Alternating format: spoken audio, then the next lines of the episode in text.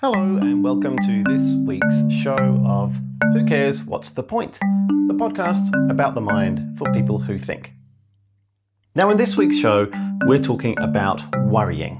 Now, worrying is an emotional experience that is often associated with repetitive, unpleasant thoughts about the future.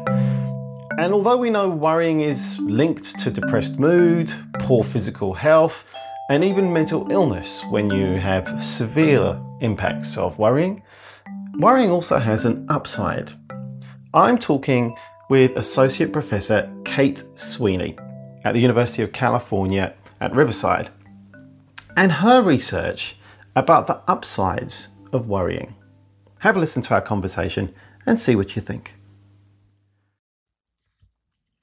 Thank you so much, Kate, for joining us today. Um, worrying. Um, maybe you can start off with telling us how you got interested in this idea of worrying in the first place. Sure. So thanks so much for having me first. Uh, to some degree, this is a case of research as me search. I listened actually back to a few of your old episodes. At least one other person has mentioned this concept. And it's another case of this. Uh, I am a worrier myself. So um, I'm sort of end- endlessly fascinated by um, my own mind, I guess, and in this case, how worry might benefit me, why we worry when we worry, um, and when I meet people who say that they don't worry so much, how in the world they manage it. yeah, it's true. It's true. And worrying normally gets a bad rap, right? Worrying is normally seen as, um, understandably, something that can lead to quite harmful uh, or negative consequences. That's right. And uh, its bad rap is not entirely undeserved. Worrying at extreme levels, at least, does have some pretty negative consequences. Uh, it makes people irritable, it makes it difficult to concentrate. Uh, it can lead to depression, and, and certainly it's a component of anxiety disorders as well. So I don't mean to say that worry is all good, uh, but I do think that it has a very important function. And if we ignore that, we may do so at our peril. So maybe we can start off by defining what you mean by worrying, because it kind of captures and goes across a whole broad spectrum of uh, thoughts and feelings. So, what do you mean when you talk about worrying? Yeah, you're exactly right. So it is a combination of thoughts and feelings. Uh, anxiety is typically the dominant feeling part of it, the sort of emotional component of worry. Uh, and the the cognitive or kind of thinking part of it typically involves repetitive, persistent thoughts. So there's something you're worrying about, and it's very hard to stop thinking about it. So worry isn't just an emotion, it is this kind of combination of anxiety and repetitive thinking. And one of the things that you talk about in the paper is the difference between worrying and rumination. So maybe talking a little bit about that will help to clear that up for some listeners. Sure. In some ways, that distinction is very simple in that rumination is backward looking and worry tends to be forward looking. Uh, we can certainly feel anxious and we can ruminate about things that we've done or said in the past or that have happened to us, but we would typically, again, refer to that as, as rumination. Uh, whereas when we talk about things in the future that we're concerned about, that's really where worry comes in. And worrying, like you say, it um, can have this anxious and thinking component to it too. And as well as leading to us perhaps feeling bad, it can actually get in the way of us doing things and performing well too, right? That's right. Uh, uh, exactly as you said, if it sort of becomes overwhelming or paralyzing or overly persistent, so worry is arising, you know, in all occasions, regardless of whether there's truly something to worry about, then it can become a real distraction. It can make it difficult to concentrate, as I mentioned, uh, and therefore inevitably interfere with all kinds of performance. And the the weird thing about worrying is that uh, often we have strategies that we might develop around how it is that we might try and limit that or stopping stop that. But um, the funny thing about worrying is that if you try to stop worrying, it can actually backfire and rebound on you. I totally agree. This is a classic case where kind of thought suppression is not particularly effective. The less, you know, the more you try not to think about something, the more it tends to come up in your mind. Uh, and so, right, if you're worrying about something, there might be a good reason for it. Your mind is perhaps trying to tell you something. Uh, and so, I think sort of just trying not to worry is not very effective. It's why I think people find it so profoundly irritating when other people say, "Oh, just stop worrying. What are you so worried about?" As if it were that easy to simply stop. Yeah, I've certainly fallen into that trap myself. Uh, sometimes when I'm doing uh, talks, I do the uh, an adaptation of what Dan Wegner has done, and I asked people to think about the uh, little cute white little bear that's uh, maybe standing next to me, and I asked them to think intensely about it, and then I asked them not to think about it and deliberately not to think about it, and then raise their hand every time they do think about it, and you just see the sea of hands flying up for the next minute every time they think about it because I've told them not to think about it. So worrying um, also has a another side to it. Uh, and you talk about that in your paper and you split that up into two categories. So maybe we can tackle those one at a time. Yes, exactly right. So there are two kind of big categories of ways in which I think worry benefits us. The first, probably more important than the second, but I think they'll both be familiar to most listeners. Uh, the first is that worry is motivating. So this is, I think, really where worry's function comes into play, uh, why we maybe even as a species developed this really annoying tendency to worry. Um, and that is the, you know, very often if we're worried, there is something to be worried about. It is kind of a red flag for us to pay attention to uh, and think about whether there's some sort of outcome that we should be uh, trying to prevent or at least prepare for. So, a lot of this work has been done in the domain of health, where we may have some control over our health outcomes by for example, engaging in preventive behavior or undergoing screenings or any number of other kinds of good health behaviors. And it turns out that people who worry about future health outcomes, like, for example, getting in a car accident, getting skin cancer, uh, that those are exactly the sorts of people who tend to try to prevent those outcomes by wearing seatbelts, by um, wearing uh, sunscreen. If you're worried about getting breast cancer, you might be more likely to get a mammogram. If you're worried about some nagging health symptom, you might be more likely to go to the doctor and get it checked out. So, this uh, in this way worry can actually truly save our lives.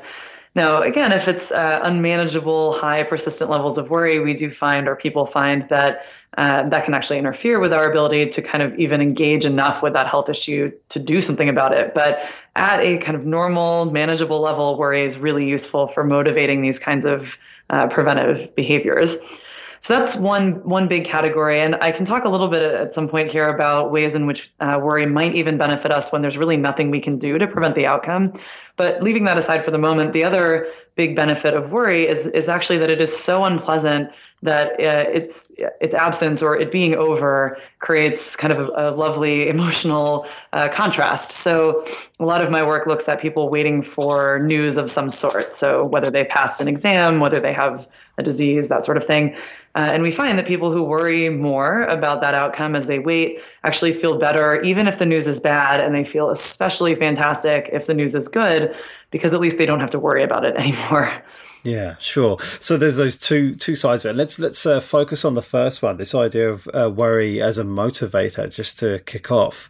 Um, you talked about it. Um, you know, there, possibly is this uh, curve here where you could be worrying too little and it's not much of a motivator, or you could be worrying too much and it actually feels quite overwhelming. Uh, and then as a result, people don't do anything about that. So there is.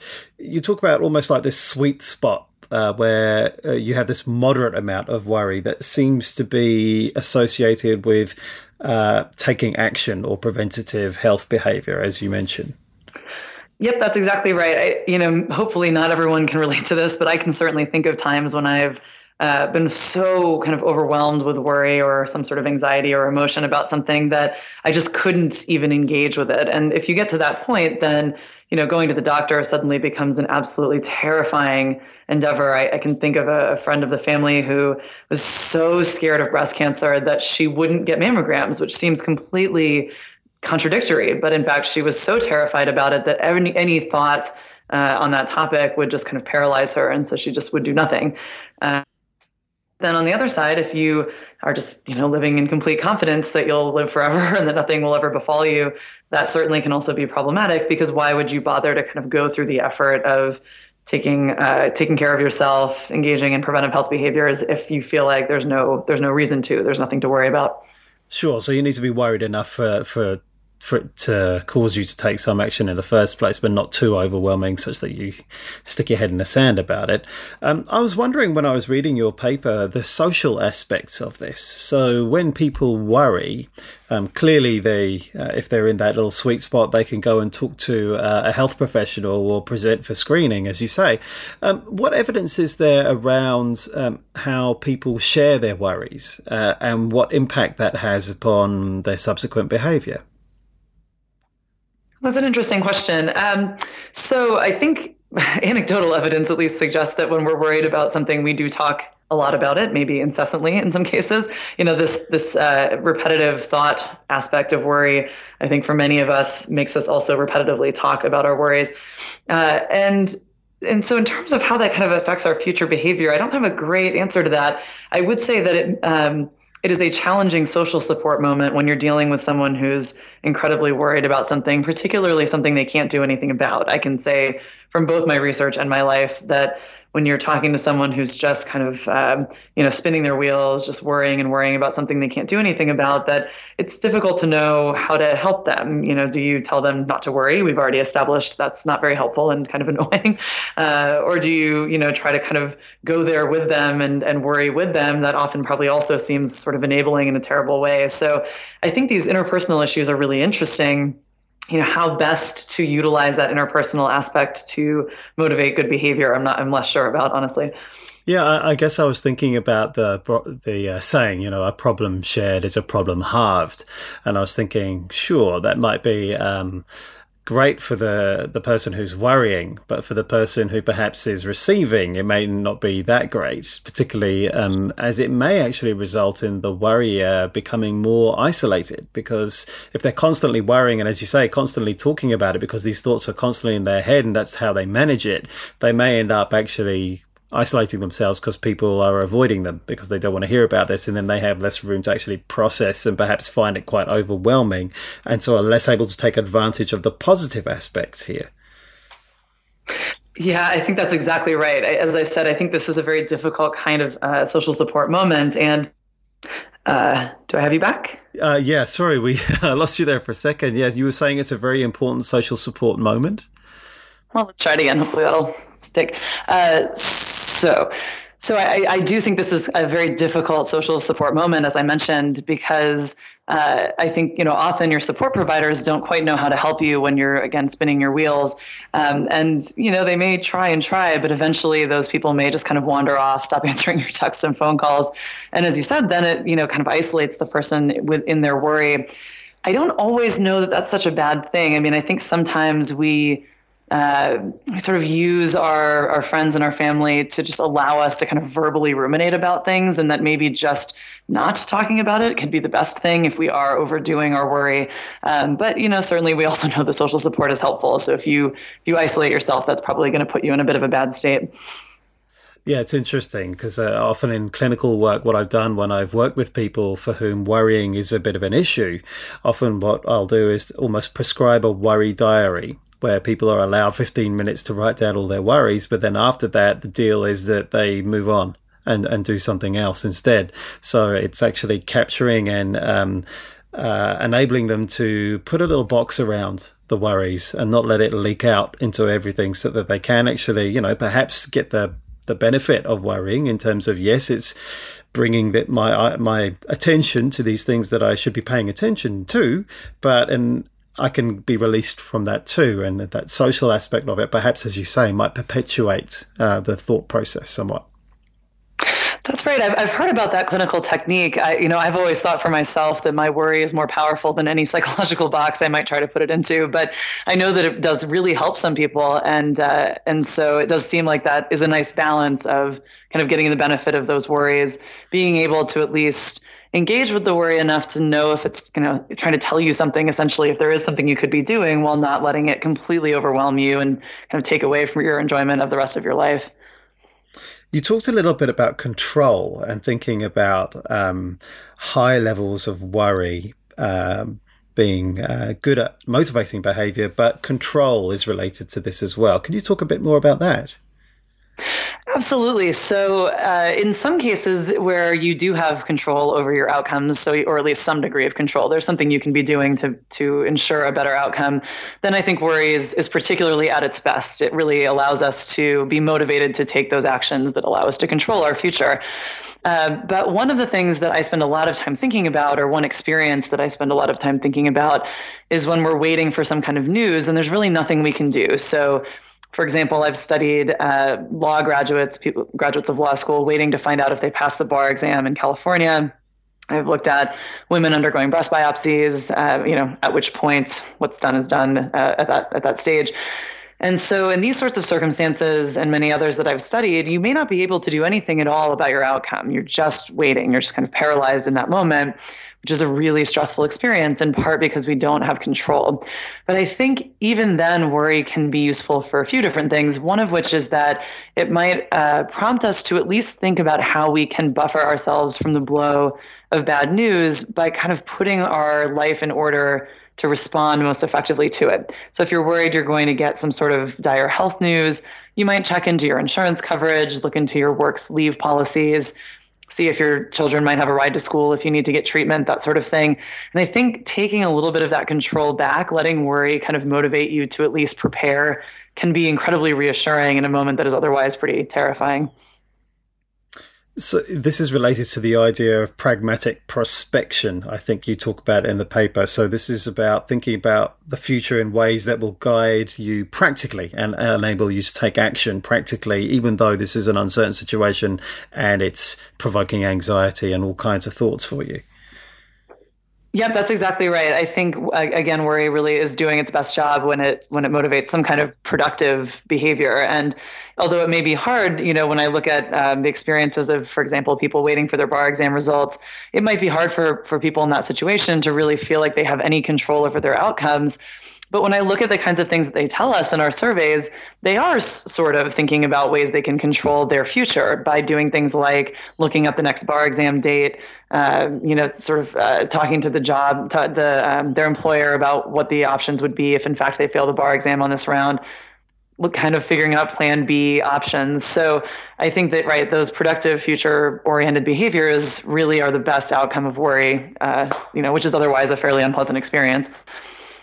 Do you know if there's much of a link between uh, the frequency of these kind of worrying behaviors and the personality characteristic that's kind of defined as conscientiousness? Um, do you know if there's much of a link there? You know, it's a great question, and you're not the first one to ask me that, and I yet have not gone and, and looked into it. You know, in my research, at least, we do often measure conscientiousness, uh, and the the link between conscientiousness and things like worry is a bit mixed. So, if, for example, we're looking at some sort of performance outcome, so again, back to the bar exam, we see that people who are conscientious do tend to be a bit more optimistic about their outcomes and and rightly so. I mean these are almost certainly the people who also you know have studied more were more prepared and probably did better on the exam uh, but we also sometimes see that conscientious people worry more even if they are otherwise fairly optimistic correctly about their outcomes so uh, it, there may be some kind of constellation of, of traits that are kind of hovering around conscientiousness that make us both well prepared and therefore somewhat optimistic, but also, you know, prepared for the worst in some ways and therefore worried. I haven't quite sorted it out yet.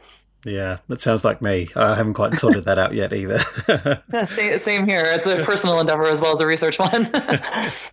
um, I was interested, just uh, as a final thought around uh, this this kind of concept of worry, this aspect of worry as a motivator, is this distinction that you make between um, perceived risk, uh, this kind of more cognitive thinking aspect of, of, worry, uh, and the affective, the emotional worry. Um, and the evidence that you say seems to point to worry as more of an effective target rather than the emotion. Could you talk a little bit more about this idea between worry and perceived risk and how they differ? Absolutely. So, perceived risk is a favorite variable in uh, in health psychology in, in terms of predicting how people will behave. So, many models of health behavior include something like perceived risk or, or perceived susceptibility to whatever the outcome is. So if we perceive ourselves to be at greater risk of of skin cancer, we will be more likely to engage in preventative action around skin cancer, for example. Um, and so that's been, you know, discussed ad nauseum in that field.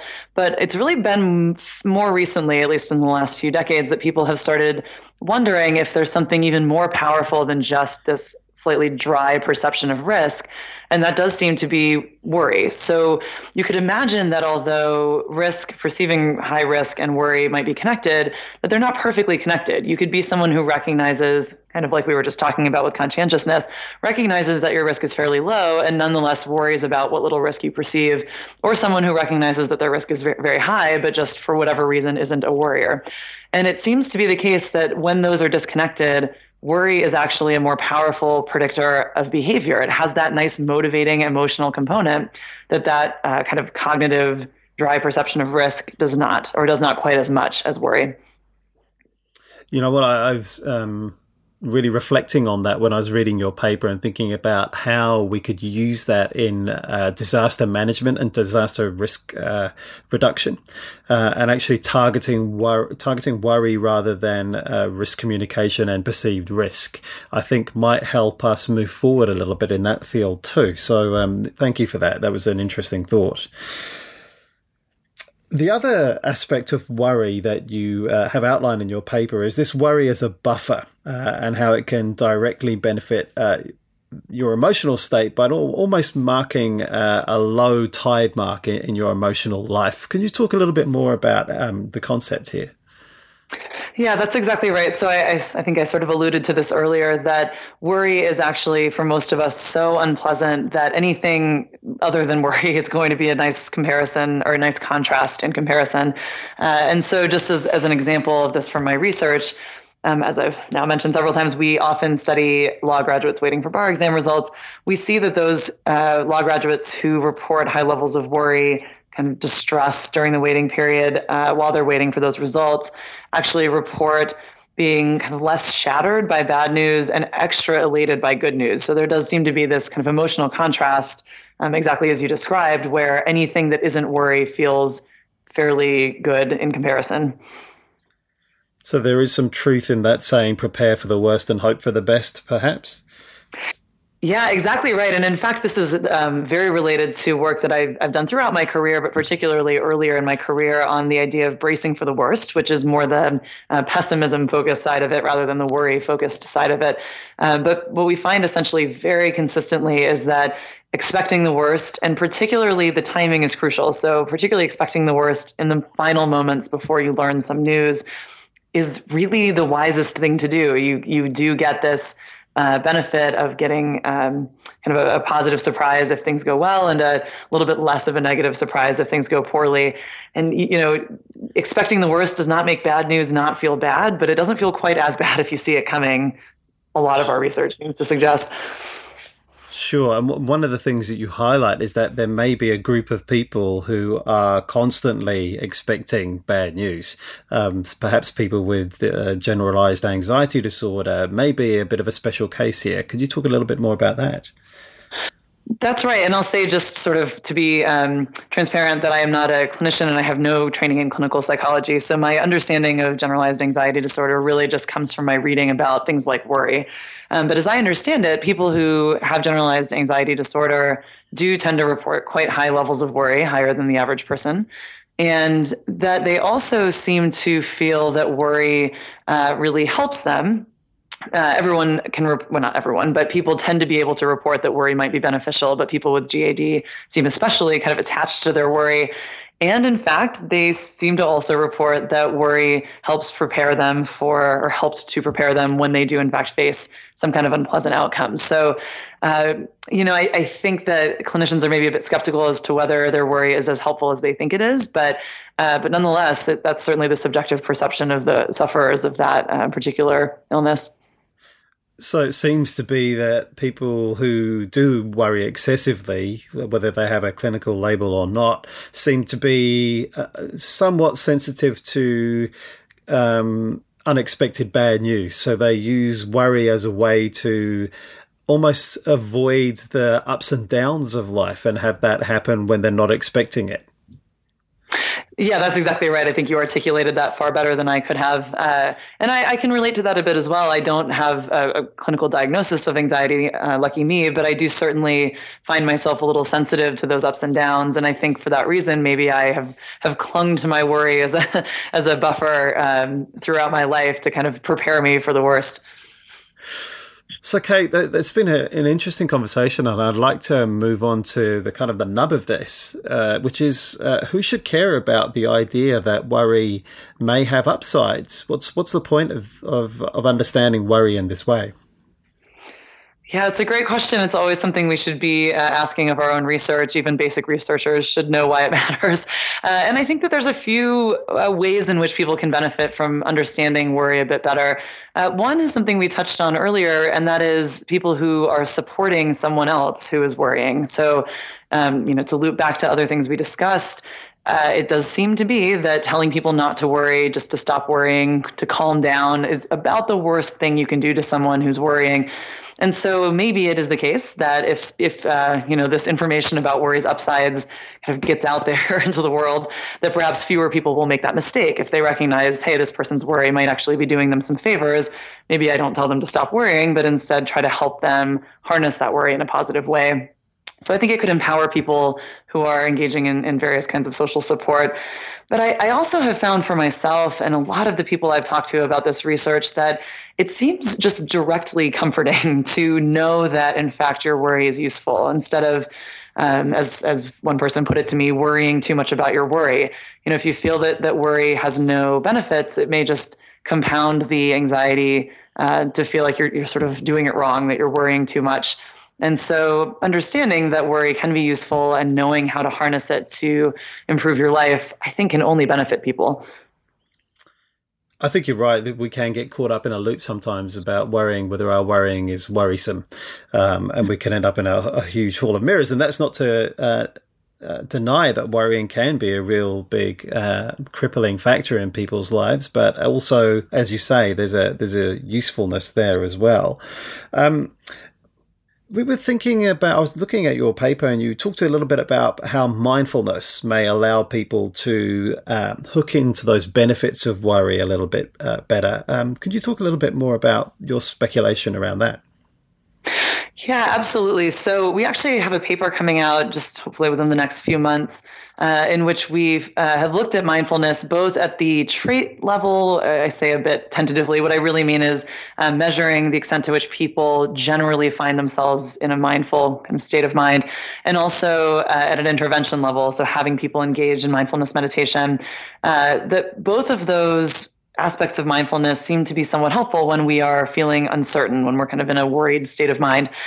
Uh, and when I say helpful, what I mean there is that people report that they are coping better with uncertainty when they're mindful or engaging in mindfulness. But they don't actually necessarily report much lower levels of worry. It seems to be more that, you know, mindfulness has this characteristic of sort of observing your um, your emotions and your reactions without judgment is often how it's put. And so it seems that people who are mindful can recognize that they're worried and not uh, spiral out of control and, and get kind of overwhelmed by it while they're feeling uncertain. So uh, that's the evidence we have. I suspect then that it might be the case that mindfulness could be uniquely suited to allowing us to kind of worry productively without letting it get the better of us, and therefore perhaps also get the benefits of worry on kind of the back end in letting it prepare us for bad news if that bad news arrives. So, that dispassionate observing connection with our experience of worrying, both at a thinking level and noticing the thoughts, but also perhaps the emotions that it's, arise, uh, it's arousing for us, can perhaps enable us to understand a little bit more and ask questions around what is this worrying about? Yes, so it seems. I mean, that's certainly my personal experience of, of mindfulness and meditation, and our data seem to bear that out. Um, you know, certainly more work needs to be done to figure out exactly how mindfulness is kind of behaving during these moments of uncertainty. But my sense is exactly that that we that it does not um, kind of suppress our worry as much as it allows us to face it more productively and not let it take us over.